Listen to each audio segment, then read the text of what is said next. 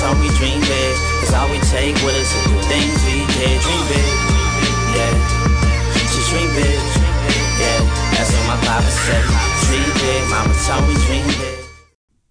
Hello, my name is Matthew Phifer with MattPhiferCoaching.com. Welcome to my YouTube channel. On this channel, I create videos and content about toxic, narcissistically abusive relationships. And if you have a question that you would like for me to answer, make sure you send it to just ask Matt at MattPhiferCoaching.com. Again, that is just ask Matt at MattPhiferCoaching.com. Just make sure you keep that email two to three paragraphs max, and you're also very direct and to the point of what your question actually is. If it's too long, if it's too lengthy, unfortunately, I will not be able to get to it.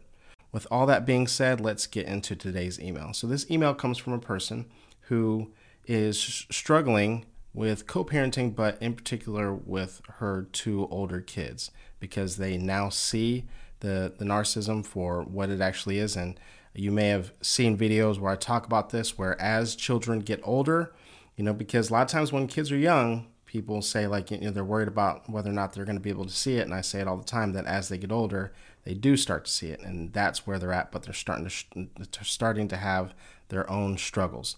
So let's get into today's email.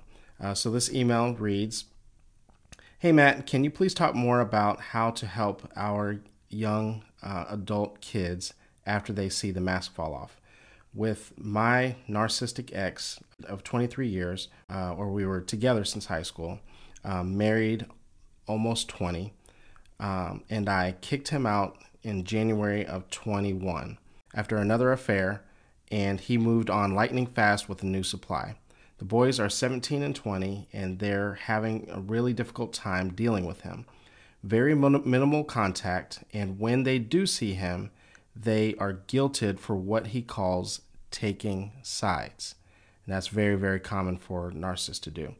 They see the manipulation and the lies, but are having an identity crisis thinking that they will be like him. Or sometimes now they don't believe in true love. Uh, the youngest is seven years old, and I'm going to circle back to the whole true love thing here in a second. I'm going to circle back to the, the uh, true love and also the identity crisis here in a second. Um, our youngest is a seven year old daughter uh, that use that he uses to pull to pull them and make them go visit when he has her. Uh, she also sees the broken promises and and says he's changed life's paths. She sounds like a very mature young woman.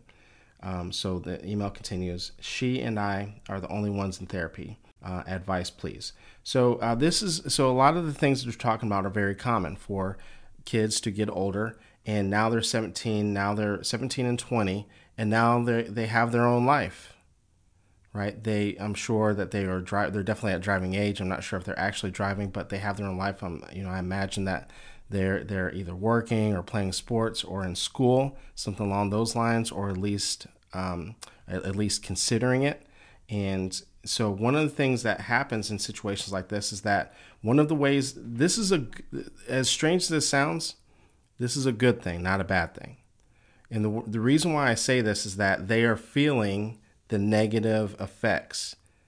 The same way that you, right, that you as the parent, and for those everyone else who's listening, the same way that you figured it out is the same thing, is the same experience that your children have quite often. They just find out a lot sooner. So this is actually a good thing that they that they see it. Right now, let's get back to some of the things that you that you're mentioning that they're having an identity crisis. That's also very common right? A lot of times, people who I work with, uh, they have the same identity crisis, but as an adult, it's almost like an it's almost like a grieving process that you go through. But you're grieving someone who's still alive, right? You're grieving uh, an adult for people who have uh, a narcissistic parent.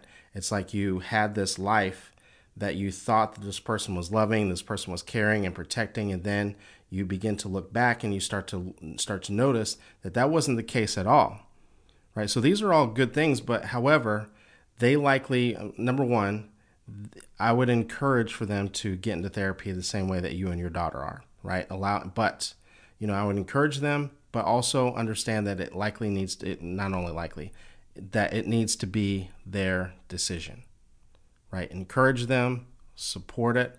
And what you can do, regardless if they decide to go to therapy or not, is to begin to validate their feelings. these feelings. So one of the things that that's good here, and the reason why I keep on saying this is a good thing, is because they see it, they feel it, right? And so they they're able to identify that something's off. They identify them in manipulation. They identify that they're being guilt tripped. So when they come back to you and they say things to you like, um, "Mom, uh, Dad is using our seven-year-old sister uh, as a as a weapon and as a pawn," right? And begin to validate their feelings now Here's where it gets difficult for a lot of parents because a lot of people will say, well, you shouldn't talk negative about the other parent. That's true. But validating someone else's feelings versus projecting your own feelings are two different things. You don't want to say, yeah, that, that asshole used to do that to me. That's you projecting your feelings. You make it about them. When they say, Dad's trying to guilt trip trip, uh, trip us into going over there because he has our sister. Really? Wow, that's terrible. Like, yeah, you that must be that must feel terrible, right? Validate how they feel. Allow for them to open up. Allow for them to dialogue. Allow for them to have conversations, right? Yeah, he does this all the time. What are you going to do about it? Right? Ask them questions, right? What do you What do you want to do about it? Right? I don't know. There's days I don't want to go over there. I can understand why you wouldn't. Right? and you and you just you validate right you give them the support you let them know that you're you're there and, and regardless of what they decide right we know what they're probably going to eventually decide right based on this email but what has to happen here is that there needs to be some some form of validation right they're headed in the right direction right of making a decision of, of what type of boundaries that they want to to have with him sometimes they might decide to come, cut him off completely some some kids as they get uh, older, they might decide, well, let's just go low contact, right? And and also allow for them to let them know that they can change their mind at any time, right? Let's say that they decide right now for for those of you who are listening who have uh, significant others, I don't encourage changing your mind when you're when if this is a boyfriend or girlfriend, but um, when this is a uh, a parent you can go six months of no contact or low contact and change your mind later on because there's not uh, the the it's not the typical type of trauma bond that you might have with a romantic partner, right? And so with uh, with family, right? They might decide, right? I, if he has our sister and he calls and he guilt trips, I'm not going to go over there, right? And a lot of times when they realize that they have your support, that that they have that you have their back, and that they have that safety net and they have that validation, quite often that gives them the the encouragement that they need. But I also would definitely encourage therapy. I would definitely encourage uh, ask them to come with you and your daughter whenever you guys go.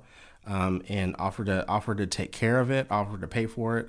I would encourage it in, in different ways. Um, even if they go once a month, I think it would be very, very beneficial. So thank you very much for writing in. Anyone else who has a question, make sure you send it to just ask Matt at mattphifercoaching.com. Again, that is just ask Matt at mattphifercoaching.com. Just make sure you keep that email two to three paragraphs max. Be very direct and to the point of what your question actually is. If it's too long, if it's too lengthy, unfortunately, I will not be able to get to it. With all that being said, thank you very much, and I will see you in the next video